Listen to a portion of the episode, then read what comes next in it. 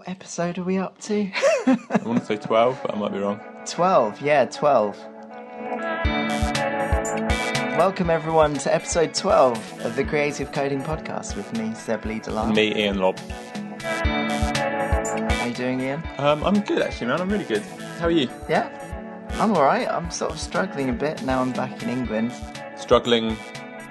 Well, I, it's like, you know, with jet lag, it's kind of, well, for me at least, it's alright for a couple of days because you're totally knackered, and then, like, a week later, you suddenly find yourself at 4am not being able to sleep. Sure. So that's happened a couple of times this week. Um, and But I have to say, though, the weather here is just perfect because, of course, we have to talk about the weather. Oh, absolutely. Momentarily. But, you know, when I left New York, it was like 100 degrees Fahrenheit, which don't ask me to translate that into centigrade. I've got no idea. Isn't that weird? It's like while you're there, you have to live in a parallel universe where you don't know what temperature it is. Yeah, that's true. Um, but here it's like just it's really nice. It's really comfortable. Mm. England's Yeah. awesome in the summer. It is. I mean, we've it's been a bit grey here for the last couple of weeks, but just the last few days, it's been really Yeah. amazing.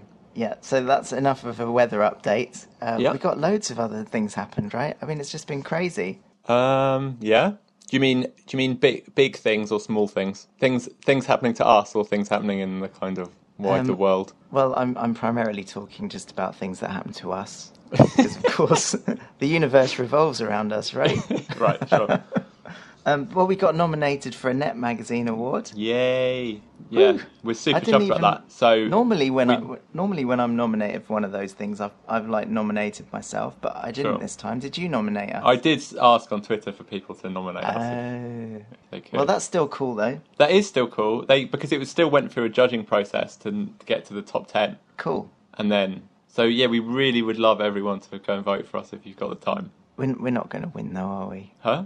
I don't think. No, we'll it'd be nice to be in the top three though, so that we get to go along to the um the party. Well, I get to go anyway because I'm a Oh, of course you do. You're a judge. Okay, well, it'd be nice if I got to go to the party too. So. Unless you want Seb to get one over on me, um, you need to vote for us. But in that list, there are like proper podcasts with like production values and That stuff. is true. Yeah, yeah. We are a bit of a underdog.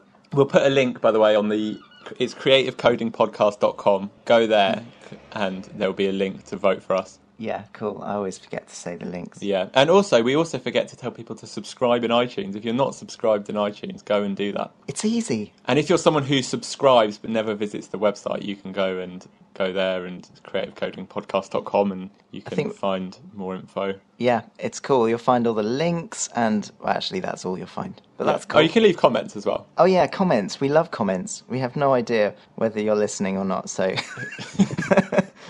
So what what else has been happening? I, I spoke at Gotham.js in New York, JavaScript conference. And what did you what did you present it on? You know, same old stuff. Particles, 3D, you know that kind of thing. Sure. Someone said I was like Bob Ross. who Who's that? apparently, for for the English listeners, apparently that's like America's version of Tony Hart. Okay, how strange.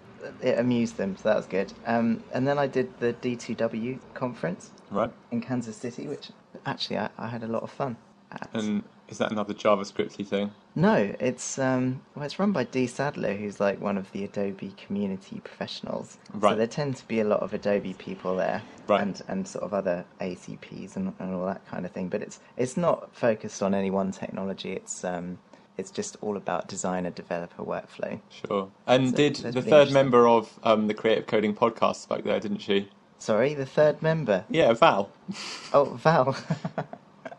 Because we've never actually thanked her on the air. We need to thank her. She all designed the- all our cool stuffs. Yeah, the webs, the lovely, beautiful website and the logo and everything she did. So Yeah, yeah, so that's cool. Yeah, she spoke. She did a great talk actually, all about like CSS stuff. She knows her CSS stuff. It's cool. And um, I did a presentation that was entirely made up, which is quite fun and scary. I've done it a couple of times now, where I just stand and talk with my Twitter feed in the background.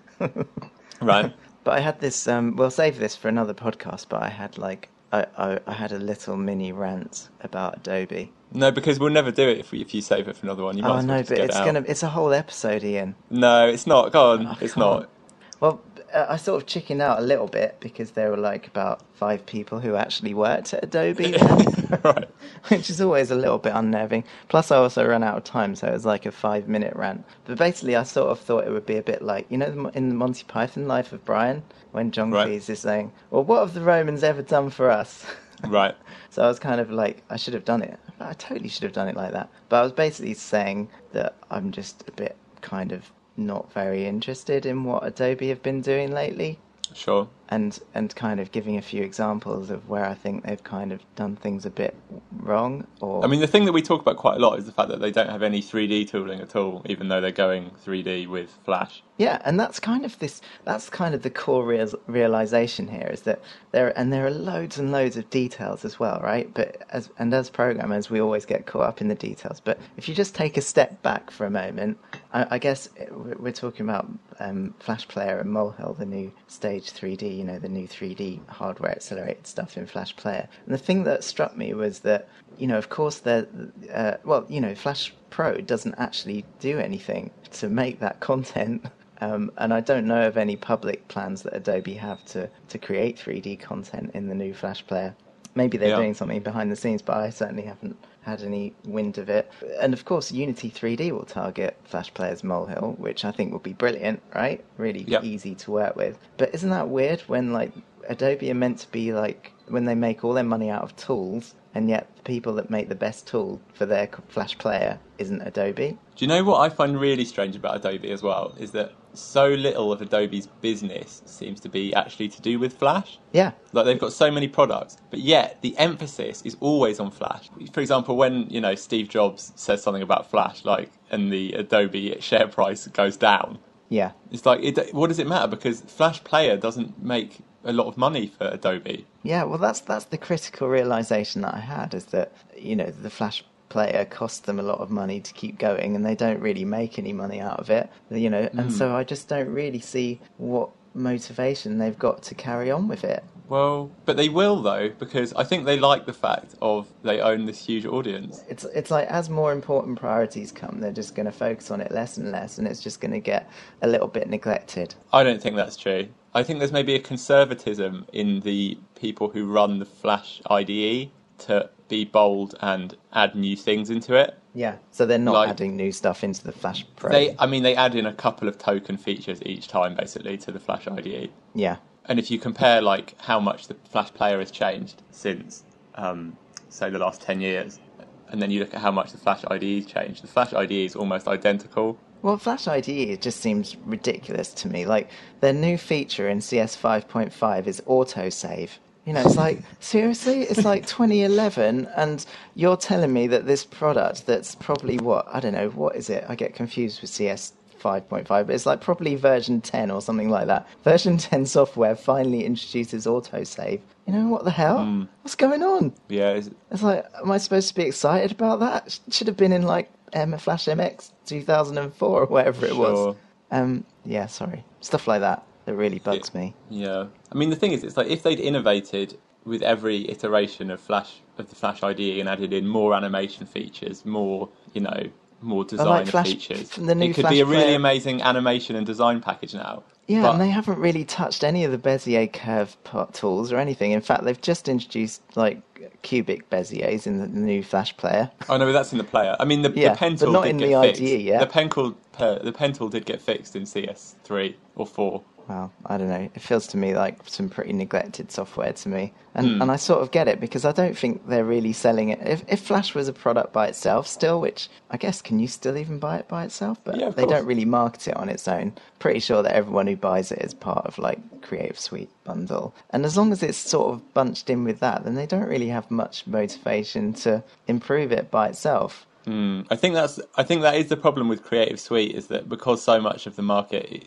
buy that, there isn't maybe that much pressure for them to look at the products individually. And I think the Flash Player is, is even more or so, you know, because, I mean, let's say that Flash Pro gets neglected because it's one part of CS5 or whatever we're up to. Then, I mean, the Flash Player itself, I mean, that doesn't make any money, despite Adobe's best efforts at dark patterns to try and get you to install horrible security software and stuff. Oh, sure. They're Oh, still in that not case- making any money Well, out in that of the case, Flash they, Player. they do make money out of it, don't they? Because they, they get money from that. It's it's it's minimal. It's like tiny tiny amounts as compared to there's this whole thing that Adobe are doing, which is all like enterprise stuff, right? Which for starters, I don't really care about. It's not really why I got into Flash at all. It's not what really excites me. But okay, No. if they're going to do that, that's fine. Why don't you do it? Okay, why not improve the text rendering engine in Flash Player, which they haven't. They've just got that horrible TLF, which is an action script library. It's just like, shouldn't that be in the player? Shouldn't that be somehow tied more into the system's text rendering? Hmm. I don't know. Well, I think there's, like, I could carry on for about two days with this stuff. So, but I guess the the main realization I had was that as long as Flash Player isn't really making them any money, I think that they're going to find it harder and harder to justify its maintenance. You know, already you're seeing that start to happen with little things like quietly dropping GPU support in Linux. You know, stopping I, the. I don't know. I'm I'm less I'm less skeptical than you are about everything. I think that Mm-hmm. you know the whole reason Adobe bought um, Macromedia was to get Flash. Flash is a really important part of kind of the identity of Adobe. Yeah, but it's just becoming less and less relevant. It would take quite a serious um, investment to make sure that it could compete with all the new technologies coming out. I don't know. I I don't know. I'm le- I'm less I'm less skeptical than you are. I, I mean, I don't Air think 3, like, I don't think we're at that stage right now. But I just, you know, we're, but I think we're getting close to that stage. I think, it, Mm. and in the next couple of years, I think it's going to change quite dramatically.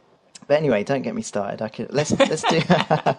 we should probably do a, a podcast about this stuff. Um, I think there's there's an awful lot of quite interesting details that we could. I mean, yeah. chat about for Would there be anyone at, at Adobe willing to actually talk about this stuff or not? Do you think? Well, I mean, it was We quite funny in. because um, at my presentation, I was sort of like, I said saying to people that this is kind of my impression. This sort of just kind of feeling that Adobe are sort of losing it a bit, and I don't really have all the facts or all the evidence necessarily to back that up. I'm in this sort of stage where I'm fact finding. So I was like, tell me, you know, tell me what they're doing that are good. I, I might have missed it. So why not let us know if you think that there's something that Adobe are doing that is really good? Then let let us know. Send us a comment it would be good to be a little bit reassured on the, the security of their future. Um, I mean, but does it matter though? As a developer, it's just like you know, technologies rise and fall. yeah. I mean, I No. guess it only matters when, you know, the only real reason I, I feel a responsibility to kind of point this stuff out is not just to be annoying. Um, although that is part of it. no, Yeah, I think no, that is a I, actually, it, I isn't it? hate being that guy. Do you know what I mean? I hate being that You don't. No, I really do. I find it really stressful. You don't. No, I actually find it really Well, stressful. why why do it then? Why not just keep your mouth shut? Well, because I sort of feel like there are still people out there who are just so vehemently loyal to Adobe that it's kind of stopping them. Like, for example, at, at D2W, there was one of the speakers, and he had an iPad. Right. And he told me that there were people coming up to him saying, How could he buy an iPad? And, you know, as if it was like somehow really disloyal to Adobe. you know, it's just. So it's when I see stuff like Don't that. you know that that you can target the iPad from Flash CS 5.5?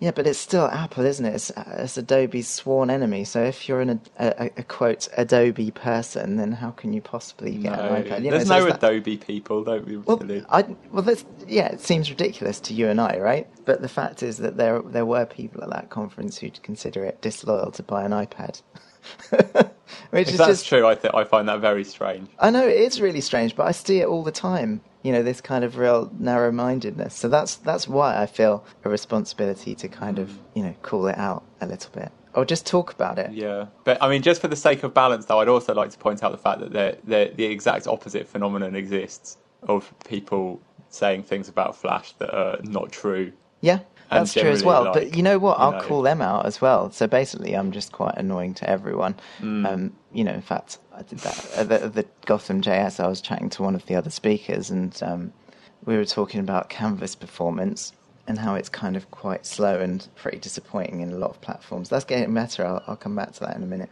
But I was basically he was saying, but talking about Canvas, he was saying, well, that's as fast as software vector rendering can ever get. And I was like, well, the Flash player renders vectors faster than that. Honestly, I, I might. His reaction, I might as well have punched him in the face, or like, you know, it was just like a look of absolute shock, and and he was all flustered and was like, yeah, but there's loads of overhead in having the Flash player in the browser. I'm like, well, not really, not for most things. You know, I basically annoy everyone, so I wouldn't worry about it, Iain. It's pretty good. I'm causing trouble wherever I go. Well, that's what happens if you speak the truth, isn't it, Seb? well, there are very few people that that do genuinely know a lot about the different things that are going on, and of course, I don't know everything, but I do try and at least find out about Mm. stuff before I opine on it. Yeah. Um, but the, the interest, just because there's some interesting stuff happening in Canvas, um, we're starting to see performance improvements everywhere. And in iOS 5, they've actually got hardware accelerated Canvas, and I tried it on Paolo Fiera's iPad 2, a friend of mine, Right. and it's really fast. Cool. On the iPad 2, the new hardware accelerated Canvas, it's pretty impressive. And um, I run the Bunny benchmark on it, and it was running like about, you know, it was running pretty comfortably. How many how many bunnies? I don't know, however many there are in the Canvas test that Right. I've got. So Oh, it's okay. like It's 2,000 2,000 maybe? I, I don't know. But all of my Canvas stuff that I tested on it worked really well. So it's, that's improving. Plus, I think IE9, of course, has hardware accelerated Canvas and it seems to be coming into more desktop browsers as well. So I think Canvas is going to get a lot faster very quickly. Yeah, that's good news. Will I, will iOS five be available on my 3GS or not? I've no idea. I don't know how Are they gonna, because I know they unsupport platforms quite quickly at, at Apple. So I would have thought it would probably go back to the 3GS because that's actually a really fast phone, and in a lot of ways, it's faster than the iPhone 4 because it's got uh, you know a quarter of the screen resolution. If you're looking at pixels, Sure, yeah. numbers, pixel count. yeah, that's true. Speaking of uh, Canvas and whatnot, you've launched a new website, haven't you? Yes, I'm glad you noticed, Iain. CreativeJS.com. It was the the launch yesterday at four o'clock GMT. It was quite funny actually. You had this crazy like WebGL Tron like countdown clock. Did you see it? Yeah, it's great. Yeah, and um, but the most amusing thing was like I spent a couple of hours just adding this feature where when it got to zero, the numbers kind of disappeared out, and the camera. Yeah, I kind of saw it. Did you see it? Yeah. And so it was like I suddenly panicked at the last minute that I was creating such a huge build up for just what is essentially a blog. Yeah. Especially when Yeah. um, driving about 10,000 users to the same web page at exactly the same time. it's not that great. And and our website just Who are you ho- who are you hosted well, with? of course, it's Media Temple who upgraded my database, but still, um, I think a good proportion of people went through that big build up, flying through the logo, forwarded to a page which said in Times Roman, error establishing a data connection. you know? so it's like, so never has so much build up been for so little. But no, it's it's actually been that is yeah not necessarily the best idea. Like the whole idea of a soft launch, like we launch these episodes like quite softly. Yeah. In that you know it goes on iTunes at one point and we tweet it at one point and we blog it at another point, and so not everyone gets it all at the same exact moment. I've never really launched a site which had that many people hit it at once. I, I didn't really, I was completely um, unprepared No. for. but I mean, a site should be able to handle say ten thousand connections, right? You'd think, right? I've been kind of pretty disappointed with Media Temple, and I really want to change. But just the thought of migrating all my sites is just really scary. Plus, you know, going to another provider that will probably have just as many issues with, if not Yeah, more, or different Well, types of That's issues. why I'm stuck on GoDaddy because I'm obviously not impressed with like the guy shooting that elephant, etc. Yeah, but it's like I'm. It does work, and my stuff is all on there. There's absolutely no way I can actually just like move my stuff off there. yeah. Do you know what I mean? They've got Yeah. they've completely got me. I know. got like six different websites running off there or something. Yeah, I mean, even if I was to get like a dedicated virtual from Media Temple, I'd still have to migrate it all. It'd be such a nightmare. Anyway, um, just to finish up with Creative JS, I mean, I was kind of seeing all these cool JavaScript links, you know, and it's all the sort of stuff that I teach in my training, plus, you know, fun experiments, WebGL stuff, and there wasn't really any home for that kind of thing. So, you know, I see things like HTML5 Doctor and stuff like that, which is much more, which is a great site by the way, but much more sort of all things HTML5. Where I just wanted to focus on the on the more creative side. So I got a small team of people together, including Rob Hawkes, Paul Neave, um, Hakim El. I don't know how to say his surname. It's a bit embarrassing. I'll just edit this bit out later. Uh, Lisa Larson Kelly, and of course our friend Val Head, who's been struggling with the WordPress templates all night. Right. Thanks, Val. um, yeah, so it's it's just we're just going to post up interesting stuff that we find, news that's kind of relating to this kind of technology, um, and we're also going to be posting the odd tutorial as well. So yeah, it should be fun. Check it out, creativejs.com. Cool. I think that probably covers it. That's quite a lot of stuff that we've been doing. And what have you been doing? Anything? Your secret game Um, that you're not allowed to talk about? Still, that's that was in two parts. Part one is finished now, thank heavens, and just going on to part two, and the- which will be my last bit of client work for at least one year. So Wow. I'm very excited about finishing that, and then being an indie. And um, I'm doing. Uh, I'm going to be teaching from September. Brilliant. It looks like. Yeah, I'm going to be cool. teaching um, one day a week at uh, university Uh huh. and teaching web technologies and Flash. So it's cool. That is cool. And I'm coming on your course. Oh yeah. When's that? August. Yeah, it's quite soon, isn't it? Yeah, that's It's in like cool. two weeks or something. Yeah, I'm looking forward to that. ticket. Yeah. It's nice to be back in Brighton again, and um, I'm about to do some some more courses as well. Actually, I'm just trying to sort out the dates now. Well, oh, there was an interesting story in the news the other day about the uh, um, Unity 3D having another round of funding. Oh yeah. So they had another like ten million dollars or something like that. Uh huh. And this values the company at what was, was it two hundred million or hundred million or something? I'm not sure. It's on G plus. Yeah. Oh, we haven't talked about G plus as well. Google plus. Yeah, That's not really our area because that's more general web it's stuff. not really, is it? But you It'd know, be interesting. I don't know. It's one to keep an eye on. I think Yeah. to see whether it can, you know, supplant Twitter or not. I guess the good thing about it is that you can you can decide who sees your post. So you can instead of like needing a personal and a private account for Twitter, you can just decide which of your friends see it, which is quite nice. Mm. Although I, haven't actually posted anything that isn't public yet. Me neither. You know, I'm either being my public persona or I'm not putting things on the internet. If Wow. that makes sense. You have a public persona. Well, sure. Yeah, the bits of you that you you know you present to like the world. Yeah. I'd never post like pictures of my kids and stuff like Sure. on Twitter, on Facebook, anywhere. Yeah. It's just like you know. Can I just have a little rant about people who use a picture of their kid for their own icon? Yeah. I hate that. Oh man, that drives me mental. It's like I don't know who you are. Sure, you've got a Yeah. cute kid, whatever. Yeah, I'm really impressed with your procreation skills, but I don't need to see that. I want a picture of you, or a picture of you and your kid if you must. You know, that's cool. But I don't hmm. just want a big baby face. It's like what? Sorry. Yeah, I think people need to, don't know, separate their concerns a bit, right? Well, you know, there's nothing wrong with being proud of your kid, but just not No, in a way that confuses me. Yeah. I don't have kids anyway, so I don't have that switch in my brain switched. You know that switch when you have kids? Yeah, yeah. You, is, is it worked on you? Yeah, well, it's like if I see a photo of someone's kid now, I'm like, oh, that's someone's kid. Do you know what I mean? Whereas Yeah. before, you just go, what? That's a kid. what, what of it? What? Yeah, I've seen them before. I was one. End, end of. um, so, so should we, we've got a couple of interviews today. Excellent. We've got um, Casey Reas, the other member, the other founder of Processing. You know, we had uh, Ben Fry last week. Sure. We've also got Marius Watts, software artist from. Uh, he's Norwegian. He's based in Brooklyn. I got to know him pretty well while I was in New York. He's a really nice guy, and his work's pretty amazing. So, um, yeah, these are both interviews from Eyeo Festival. So, should we play them? Yeah, let's have a listen. Right. So, I asked Casey what he'd been up to recently. Interesting question. Right now, I'm entirely focused on processing. Okay. Um, we, I do a lot of different kinds of work, and I, I work intensely on each piece I know, for a fixed period of time. Like last week, we had a three-day Processing 2.0 development session in New York, and we all got really fired up to, to get things going. Um, and then being here at Eyeo just added fuel to that fire.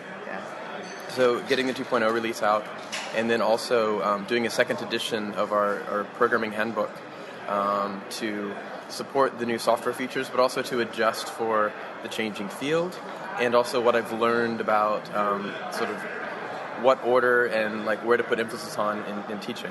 Sure. So, I mean, there's a lot of new, exciting stuff coming in 2.0. What are the the biggest new features as far as you're concerned? Yeah, the biggest new features are taking the kind of the most used. Um, we feel the um, energy from some of the contributed libraries. So it's a normal chain in processing for libraries to then sort of merge into the core of the software. So it's it's all based on the development of Andres Colubri and it's OpenGL and also video. So being able to play multiple HD videos live and filter them without dropping a frame.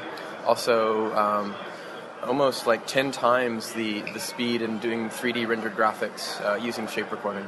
It's finally getting closer to the sort of speeds of the native C++ libraries right now. Exactly. I think now so much of the graphics work is happening on the GPU, that the um, slightly slower processing of Java is, is not um, pulling the work down. And, and, and, there's also um, big things I'm guessing with the Android and JavaScript targeting. Yeah, the other major focus for 2.0 is adding modes to the environment. So Android for processing and processing JS have been around for a while, but they've been separate downloads, not as seamlessly integrated.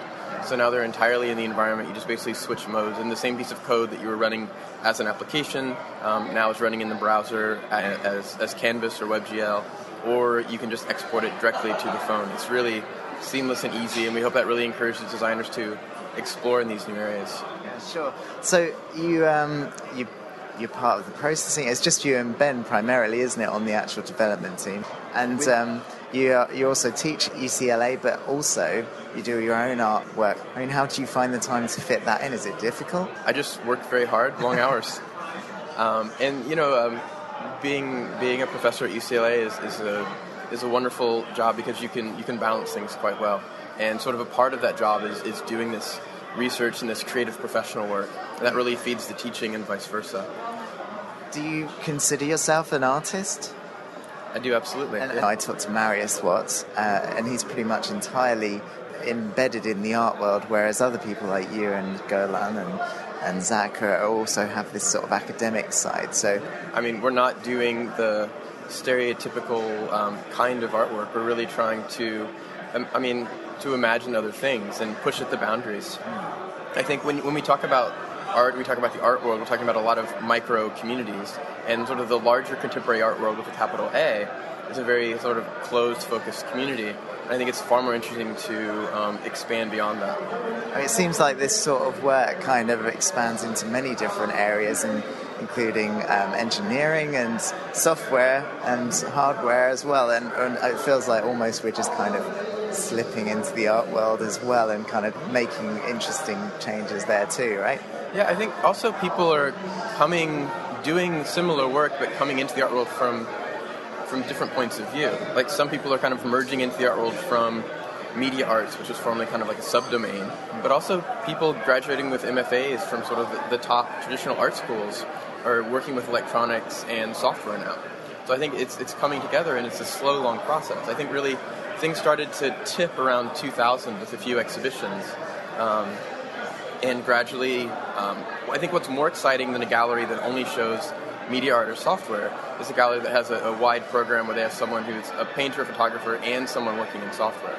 I think that's the future I'm excited about. Yeah, sure. Did you start off more as an artist or as a programmer? Well, I think I started off first as a design as an artist, but then I formally trained as a designer um, in college, but you know that was 20 years ago, uh, and I've been sort of finding my way through to, to where I am now through that entire time. I mean, I went to graduate school at MIT, and that was probably the most formative experience mm. um, in sort of learning how to work with technical materials, but always in the service of, of my sort of visual aesthetics. And, and how did you start programming? What was that initial thing that just got you starting to work with code? I teach a lot of young people how to program, and so I've seen over the years that some people just take to it like a fish in water. Other people have the capability, but they kind of struggle through it. Um, I was the type that I had the capability, but I had to struggle through it. Um, visual media is my native uh, sort of land, not um, formal logical systems. And so it was just a matter of um, over years developing the motivation and just pushing through it. I mean, really my primary motivation in making processing was to make the programming language that I wanted to learn now that I had those skills. But what did you learn first? Oh, um, well, as a, as a child, people in my generation, we dabbled in Logo and Basic, um, dabbled a little bit in Lingo, but never seriously. Um, and then when I really started to learn properly, it was C. Okay. Really common first language. I mean, through evening classes at New York University. Yeah. But it was always with that visual endpoint in mind. Exactly. I, it, it, I was very slow going while I was taking these classes where everything's about calculating numbers, um, which is kind of what formal computer science education is. But then as soon as I was able to uh, take that and move it into um, animation and, and, images, which happened outside the class because they, of course, don't teach those kinds of things, um, I learned extremely quickly. And actually, it was being in the community at the Aesthetics and Computation group with Ben and Golan, uh, Jared Shiffman, Elise Co, Nikita Pashenkov, that sort of in that community, my skills just grew very, very quickly. Yeah. Sure. So tell me a bit about the work that you talked about yesterday in your presentation. Well, I showed um, a project that I did for the previous six years called um, Process-Based Works, which now ended as the Process Compendium. It's kind of a set of 15 prints that, that archive those images. And it's about um, writing these um, basic minimal instructions to, to make these small machines with behaviors that then produce these sort of unexpectedly organic images. Yeah, well, it's, it's great stuff. It seems like there's going to be another presentation, so we better wrap it up. Just wanted to say thank you. I really appreciate you taking the time talking to us. Absolutely, thanks very much. There you go. What do you think? Excellent.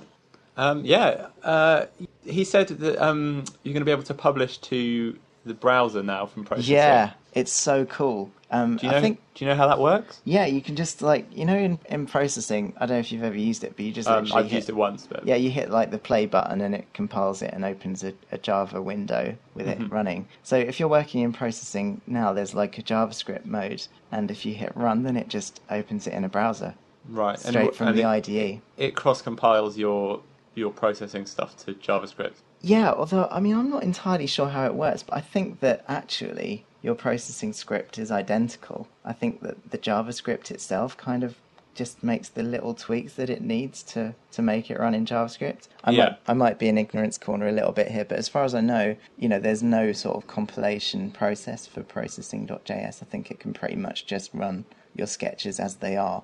Sure, but I mean, it's converting them, right? I don't think so. Well, I mean, it's not valid JavaScript, is it? No, but I think the so- JavaScript library does that that process of adapting that that code to work in processing. At least I think that's how it works. I don't think there's any kind of um, compile. Oh, so you think that the JavaScript at runtime re- like reads the essentially reads the processing script and no, that can't be right, can it? Yeah, I think that's I'm sure there will be a compilation stage. Well, what happens if you're using um, Java libraries in your?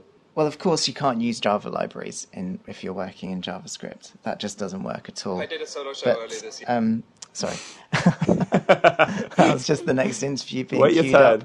up. Um, yeah, Marius, hang on.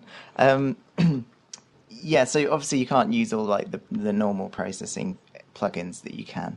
Um, Right. But a lot of people are slowly converting those, or some of them, into JavaScript. Like uh, Toxiclibs has just been converted to JavaScript. So Yeah, there's a great demo stuff. page for that as well. We should put that on the Yeah, yeah, we should definitely do that. on the thing. It's so funny. It remind it's so much like the early Flash days. Yeah, Like the. Mm-hmm. projects are all identical. It's like it's like the last ten years never happened in a way. Well, there are there are some new things, and I, you know, it's quite funny when I'll, I'll post like a WebGL example, and everyone's like, "Yeah, I saw that in 2001. It's just happening." all over." it's like, hang on a second. We had software 3D in Flash in like like decent software 3D in Flash in like Flash Player 9, right? Which was what 08, 09, something like three years, two years ago or something. And everyone's like, "Yeah, I've seen it all before." It's like, okay, whatever. But you know, to be No, honest, No, but come on though.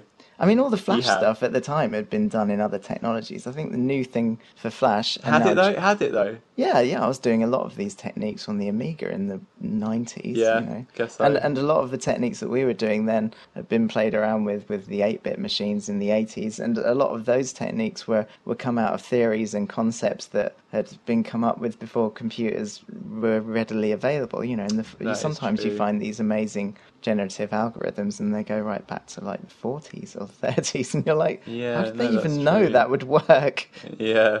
Or they yeah. plot it with a pen or something you know Mm. it's like Yeah, that's it. so it's all like- it's all just the same old stuff recycled but you know i guess that's what happens if if i mean i guess there's that the fact that Hmm. it's in a browser you know we're getting further and further away from native code you know we started off in native code and then we got the Yeah. flash plugin and now we're we're doing that stuff without a plugin you know we're getting to the stage where this stuff is possible in a, Yeah. in, a in an interpreted language Mm. within an, a standard html browser Mm. And what's interesting is is kind of at the same time as JavaScript's popularity is growing, so are different ways of getting to the browser without using JavaScript. yeah what do you mean Well, processing being one, oh yeah um, you know, GWT being another, Django being another. yeah sure You that's know, a good Lots point of people are building kind of layers to that go on top of it. And it would be interesting to see if any of those kind of become, uh, you know, the dominating library in the, in the same way that sort of jQuery rose above all these other framework libraries. It would be interesting to see if, if one of those becomes dominant. Sure. I think I think there'll always be about making cross-platform things, Yeah. right? And if you're only targeting a browser, I'm sure JavaScript will always be the kind of main way of doing that. Yeah, yeah, I think you're probably right, at least for the sort of foreseeable future. Uh, the the other thing about Casey, I mean, Casey's like a really really nice guy. He's very uh, he's very laid back, and, um, and uh, his compendium works is just really cool. In fact, there's a video on Vimeo. I think we linked to it last week, but it's just really cool to see how these very simple rules um, make some pretty sophisticated looking art. So it's quite inspiring in that way because anyone could sort of program that, those things, or at least with a little bit of guidance or once you learn a, a couple of core concepts, you can do that yourself. And yet to see the kind of quality of what comes out at the end, I don't know, really inspiring. Check it out. Next interview? Yeah, let's listen to Marius. So again, I just asked Marius. Well, this was again at the Eyeo festival, and um, I dragged him out of the bar on the last day into the street. Um, and, and to just find out what, what he'd been working on. I did a solo show earlier this year, so I have had a new body of work that uh-huh. I've been doing, and it's uh, it's pretty interesting and kind of scary because it's like more, much more physical pieces. Sure. So I have an upcoming show in San Francisco in like two weeks, and it's uh, I'll be doing some of those pieces. I'll be doing a, a tape drawing, which is really oh, yeah. really good because I mean a lot of my work is about kind of graphic surfaces, but it's not really necessarily like about the screen anymore. Yeah. I'm not really. The screen is, is nice, and you know, RGB 16.7 million colors is all very lush. But in, a, in an exhibition context, it's sometimes a, a drawback. It, it, sort of holds you back, and it doesn't have the same physical presence if it has to be mediated through a projection or a yeah. screen.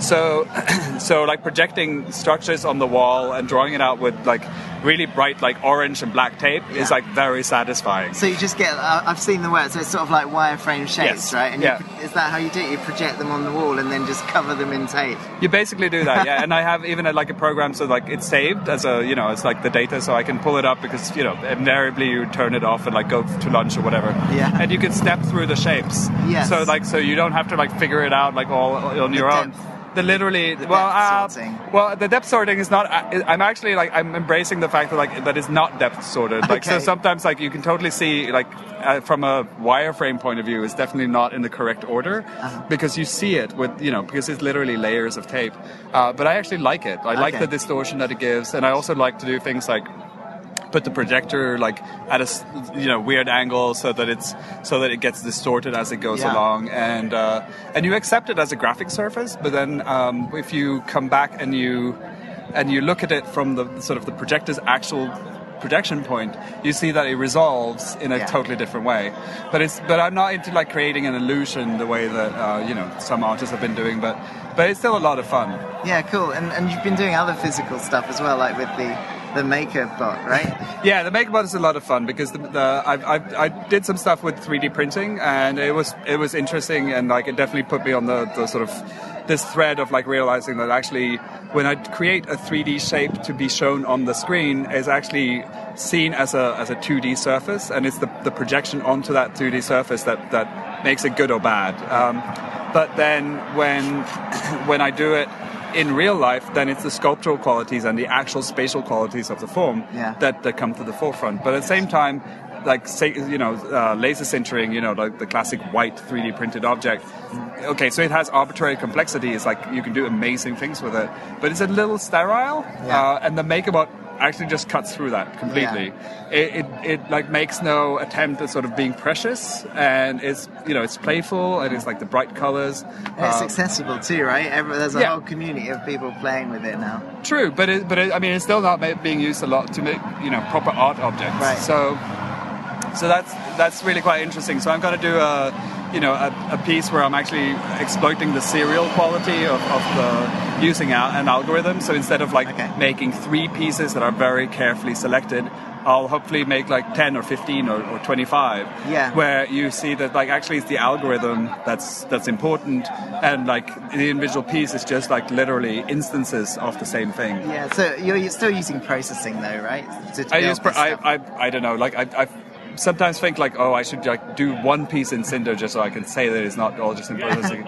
but I'm, uh, but I, but yes, it's all in processing. Yeah. Yeah. Uh, but you've you have worked in in C before.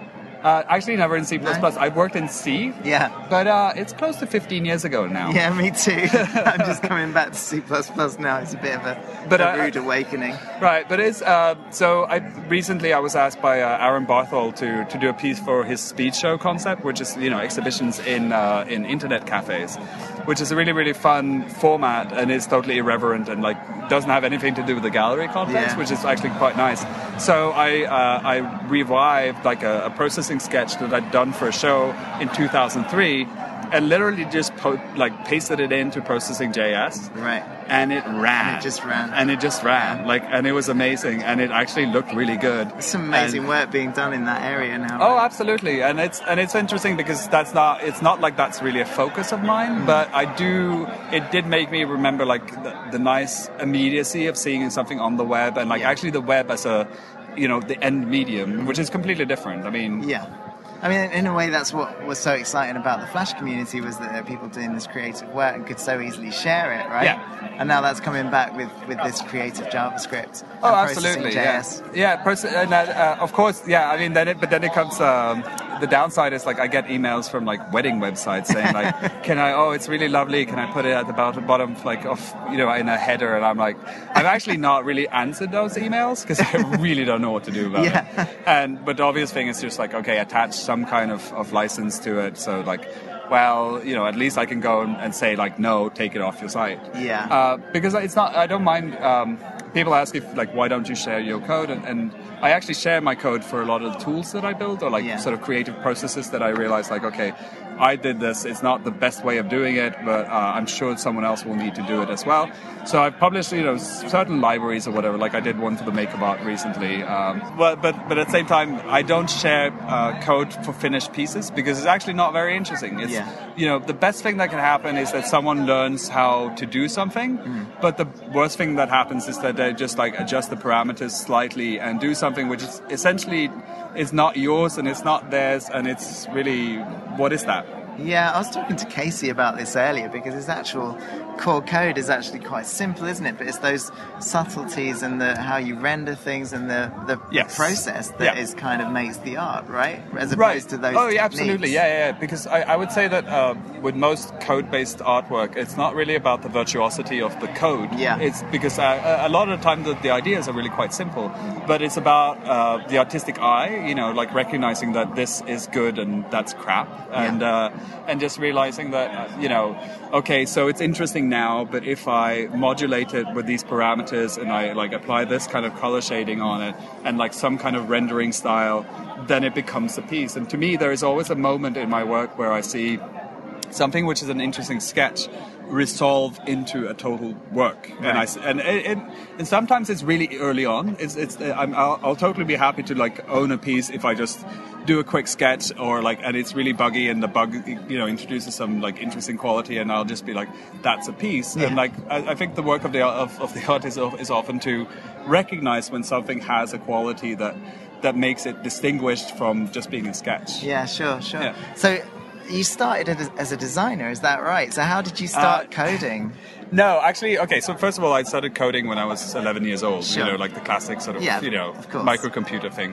But um, no, I was actually never really a designer. It was strange because okay. I was working with designers and uh, and in, I was immersed in the design world, but I actually, it, for a long time, I, I, you know, I realized that actually I'm not a designer. If you ask me to like create a complete like website with like logos and everything, I'm actually crap at that. like I'm really not very good at it. Right. Uh, but what I am is like I'm making these things that are mine and that I know how to do and they're interesting. Mm. But it just took me a long time to realize like actually clients are just sort of an excuse to make work and they're kind of in the way of these things anyway. Because yeah. yeah, I'm always, I was you know trying to fit things into projects where really it wasn't the client work that was interesting at all. So, so to me, taking the step and saying like, actually, no, this is an art practice, and uh, and I don't want to have to justify it ever, and I don't ever want to have to deal with, you know, can you make it more blue?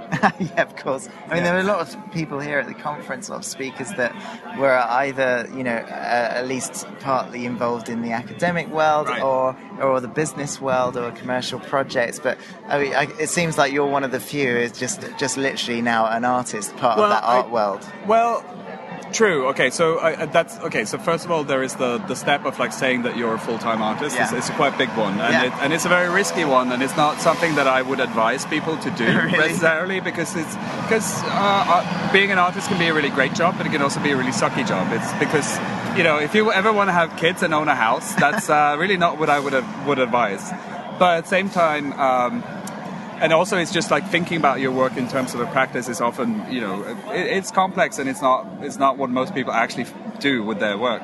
But at the same time uh, i still do commercial commissions but the commercial commissions is to do work that's already within my practice. And in Yeah. some cases i'll actually own those pieces as artworks later and say like well actually you know uh, in a slightly different version this i would exhibit this. But in other cases i'll say like well this is uh, you know it's not so interesting as, as art for me but i don't mind doing it in a commercial context and, and you know standing by yeah. it but I guess that's a slightly different thing though, where instead of a client coming to you and you working for them, it was more like they saw something that you did that they liked and wanted to utilize, right? Which is a totally True. different relationship. it is a di- it, yes it, it is a very different relationship and, and a lot of people that i know in the, the sort of the mainstream art world uh, would have been completely un- unable to work with that but Yeah. because of my background in dealing with, with design etc uh, it, it, I can deal with clients and, and I know where to sort of put my foot down and where to be flexible Yeah. uh, and you know when to say no to a contract or when to say yes uh, but also but also like still be able to have an integrity where I know that like okay this is work that I do for in this context and this is totally different and actually my commercial work which increase you know typically is about my kind of colorful you know very much you know uh, graphic work um, it's pushed actually the the work that I exhibit in galleries etc in a slightly different direction I see. so it's it's- so it, and that's it's not a conscious move so much Yeah. but it's just it's just kind of happened and like some of the work that I'm like that I'm exhibiting now wouldn't be so attractive to, to you know advertising people or whatever because it really looks like what more people like you know uh, traditionally think of as art or or just something that's too abstract or strange um, and I'm not and I'm not aiming to please anyone particularly I'm, I'm you know Yeah. Do you do you find that the art world understands your process or your work? How much of your time is taken with explaining the, the ideas behind what you're doing? Well, okay. So in the art world, you're re- often, often rewarded for simply saying like, "Well, this is what I do," and like not explaining it to a certain extent. Actually, if you explain it, then sometimes it's seen as kind of compensating, or you know, like, well, if you need to explain it, then you obviously don't believe in it yourself. Uh, and I kind of I subscribe that to that to a certain extent, uh, and also I I don't want to have to explain everything to people when they see it. If they see it and they don't understand it and they have no experience of it, the work has failed anyway. It wouldn't help if I explain it. But there is also the aspect of uh, having work that, that stands on its own, and uh, but at the same time, if they if they have the added context, then that that you know definitely does help. But it's but it, for the art world to sort of recognize what you're doing, it does help if you can at least align yourself with some ideas from you know art history or whatever. And like one of the things that I did in, in, at the conference in my talk was to try to sort of position the work that's being done with a lot of things that's been done for a long time in, in you know the art world from you know minimalism to abstract art etc Yeah, yeah. So I guess it's kind of speaking to them in their language a little bit, right? That and also but also uh, just owning it because Yeah. actually a lot of people who come from you know a, a kind of a hybrid background where either they're totally self-taught like me or you're you know you've done design works but you realize that actually what you're interested in doing is way too strange to to fit that and actually you're much more interested in kind of an art, art practice Yeah. um, you a lot of people who are self-taught feel uncomfortable with saying like well it's like this or that because you're, you don't want to sound pretentious. It's, it's Yeah. actually like for a lot of people, it's just a, a big step to even say that you're an artist. Yeah, I think it's, it's, it's something you mentioned in your talk was that you couldn't really sketch or draw very much. Is Yeah. that?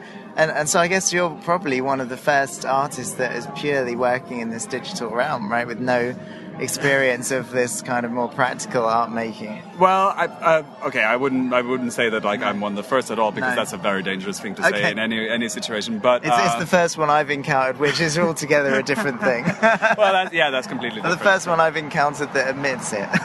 well, okay, so I, I, admit it, and I also explain it as like, okay, so my process is not uh, developed that way. I don't first sketch on paper or first, you know, uh, build something and then say that like, okay, that's a model and this is an interesting idea. Now I'm going to go and code it. Instead, my process is one very much of, of discovering through code, yeah, yeah. which which is then also a totally different practice. And it's not that you know, oh, that I can't draw, but it's just more that. Um, that I'm not so concerned with it, and I've never done it. So yeah. This is my process, and this is what I do. So yeah. you know, uh, you know, I'm not going to tell anyone who sketches that like, oh, but isn't that a little, you know, lame and yeah, you know. it's just a entirely different medium. yeah, it's just yeah. completely different. And and so, do you remember that time when you crossed that threshold and you suddenly felt comfortable calling yourself an artist?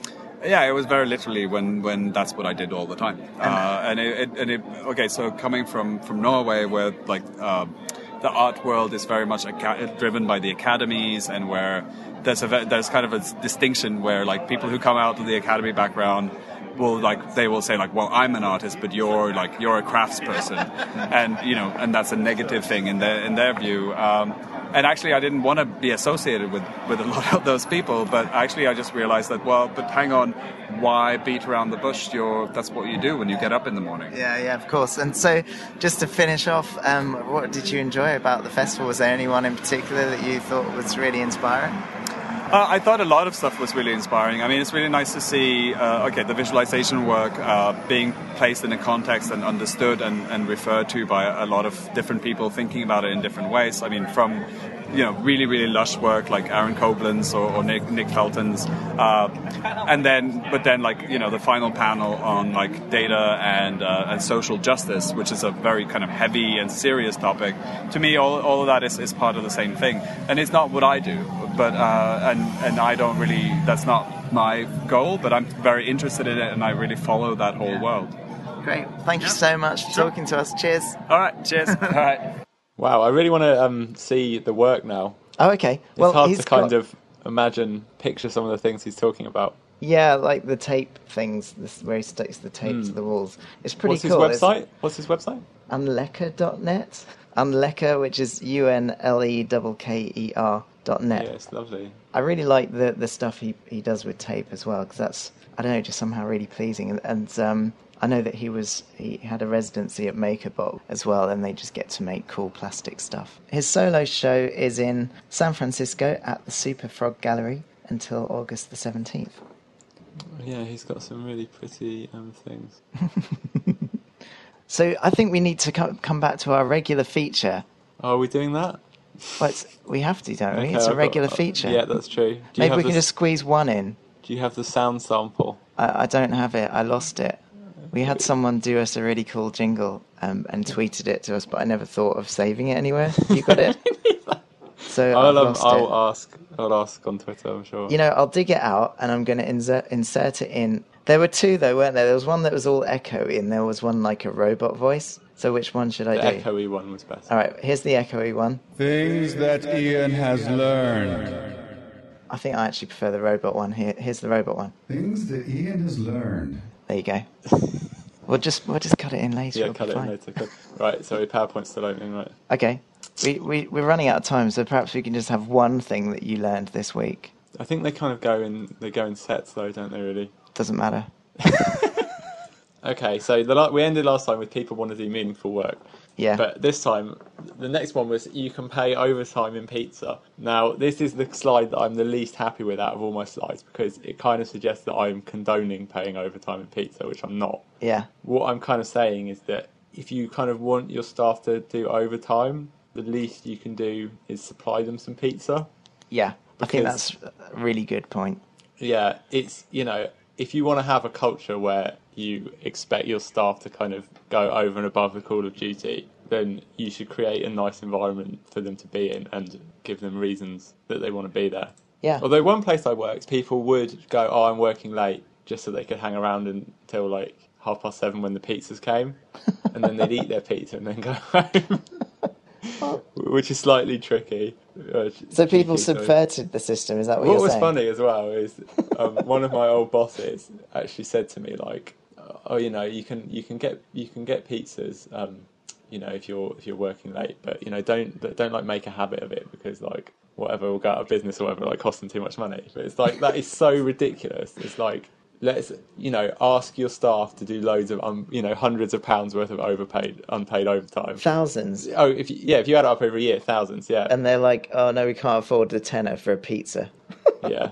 But there you go. see that all the time, though, don't you? you really do. It's like, come Yeah. on, business owners, what is wrong with you? Sort it out. Yeah, there's no point in nickel and diming stuff, is there? I mean, you hear about companies like Google spending spending millions on like decent food, right? Mm. I mean, that's got to have an impact on the productivity of your staff. Yeah. I mean, I'd like to think that that actually would be a good investment. Don't you think? I, I highly doubt it makes people more productive, but it probably does keep people in the job a bit. Someone I know was working at Google in London, and um, they were all they basically all stopped for lunch, just ate several different types of meat, and then they were just like in a food coma. in the Yeah. afternoon, they just uh, got nothing done. Yeah. So Yeah, I've, maybe it's- I've been there as well. yeah. Okay. And then there's one that relates to this, which is um, don't go home while your minions are still working. So Yeah. if you're like a business owner or a manager, don't expect your staff to do loads of you know unpaid overtime if you're also not doing it. Yeah, and you see that quite a lot as well, don't you? Yeah, you do see that all the time. Oh, what's I mean, wrong? come on, business owners, what's wrong with you? it's not just business owners. I, I think it applies to project managers and account managers as well. Yeah, like they a lot of the time they tend to be real nine to fivers and they're Yeah. happy to let the developers like you know slave away until the middle of the night to meet deadlines yeah. deadlines ultimately which they're the ones that have control over You know, the other thing like about this kind of working extra hours, and I saw this report, and I'll try and dig it out if I can. I, you know, with these things, you see them on the internet and then lose them forever. But there was a study that showed that um, for every like extra hour you get your staff to work, you lose more than that in productivity while they're recovering from that burst mm-hmm. of extra of, of heavy workload. Sure. You know, so it's kind of like a debt that you build up, right? That you have to pay back. yeah i'm not sure about that really that that certainly when i was 24 that wasn't true like you know i could i could work until like 2 a.m and still Yeah. come in at 10 the next day and carry on but now yeah i think that i would have more of a more of a like jet lag etc from the late nights and whatnot Yeah, well, now you're getting so old, Iain. well, yeah no but i mean it, you know i'm not i'm not really that old But when you're um, 23, you can do anything. you can do right? anything yeah exactly you know you don't even really need sleep so We sound like grumpy old men now. That's no, really not at all. But it's like you know, I'm just as productive now as I was when I was 23. I'm just because I'm better. Yeah. I'm better at programming. I make You know, I, fewer. I don't think I was ever any good at staying up really late and not getting any sleep, even when I was 23. Oh, really? I, j- I don't think so. I just think I was probably more enthusiastic about doing it. It is that thing. It's like once you get to say one o'clock, every Yeah. line of code is taking you 10 minutes. Like Yeah. you're having to just think so much harder about everything. Yeah, I definitely think there's a point where it stops being productive. Yeah, but then some of my best things come out of marathons where you just get into the zone, right? Yeah. and you just ignore everything else and I don't know. I think my most productive times just come randomly, or when I've just suddenly managed to figure out how to do something in the most perfectly elegant way, and then I can just do it in like ten minutes. Sure. You know, it seems like I spend like days and days thinking about stuff, and then it's like if I get it right in my head, I can code it really quickly. But that so rarely happens that inevitably I'll just be staring at the screen doing rubbish all the time. Yeah, the nice thing about doing your own stuff, like you know, I'm going to be doing next year, or Uh-huh. starting very soon, starting in about two weeks, um, is you can make this, you can make more strategic decisions. Like, Yeah. say on a client project, there's a requirement that it has to have, um, like I did a game that had to have like a working traffic system, Yeah, right, where the cars had to wait in lanes and you know, kind of conform to this particular the rules of the road. yeah, Whereas it, and it was a massive undertaking to kind of get it all working. yeah. Of course it is. That and, sounds crazy. and- yeah, right. But if you were doing the same game on your own, you might make a more strategic decision, like, well, I'm just going to have the cars move only up and down. I'm going to, you know, you know, you know, only Yeah. up and down the road, say, and Yeah. not actually find their way around the city, and it Yeah, of will course. kind of look all right. But or just have them like, go along preset paths. Yeah, yeah, exactly. But it'll So, take me so like did that extra feature? Did it make the game any better? Well, I mean that was for like an e-learning game, so it's not. Yeah. It wasn't really a cr- creative decision. It was a kind of learning goals decision. I see. So that's maybe not the best example, but I guess there's. It, I mean, if my client asked me to do something stupid like that, I'd be like, yeah, sure. Or do you want me to finish the game on time? sure.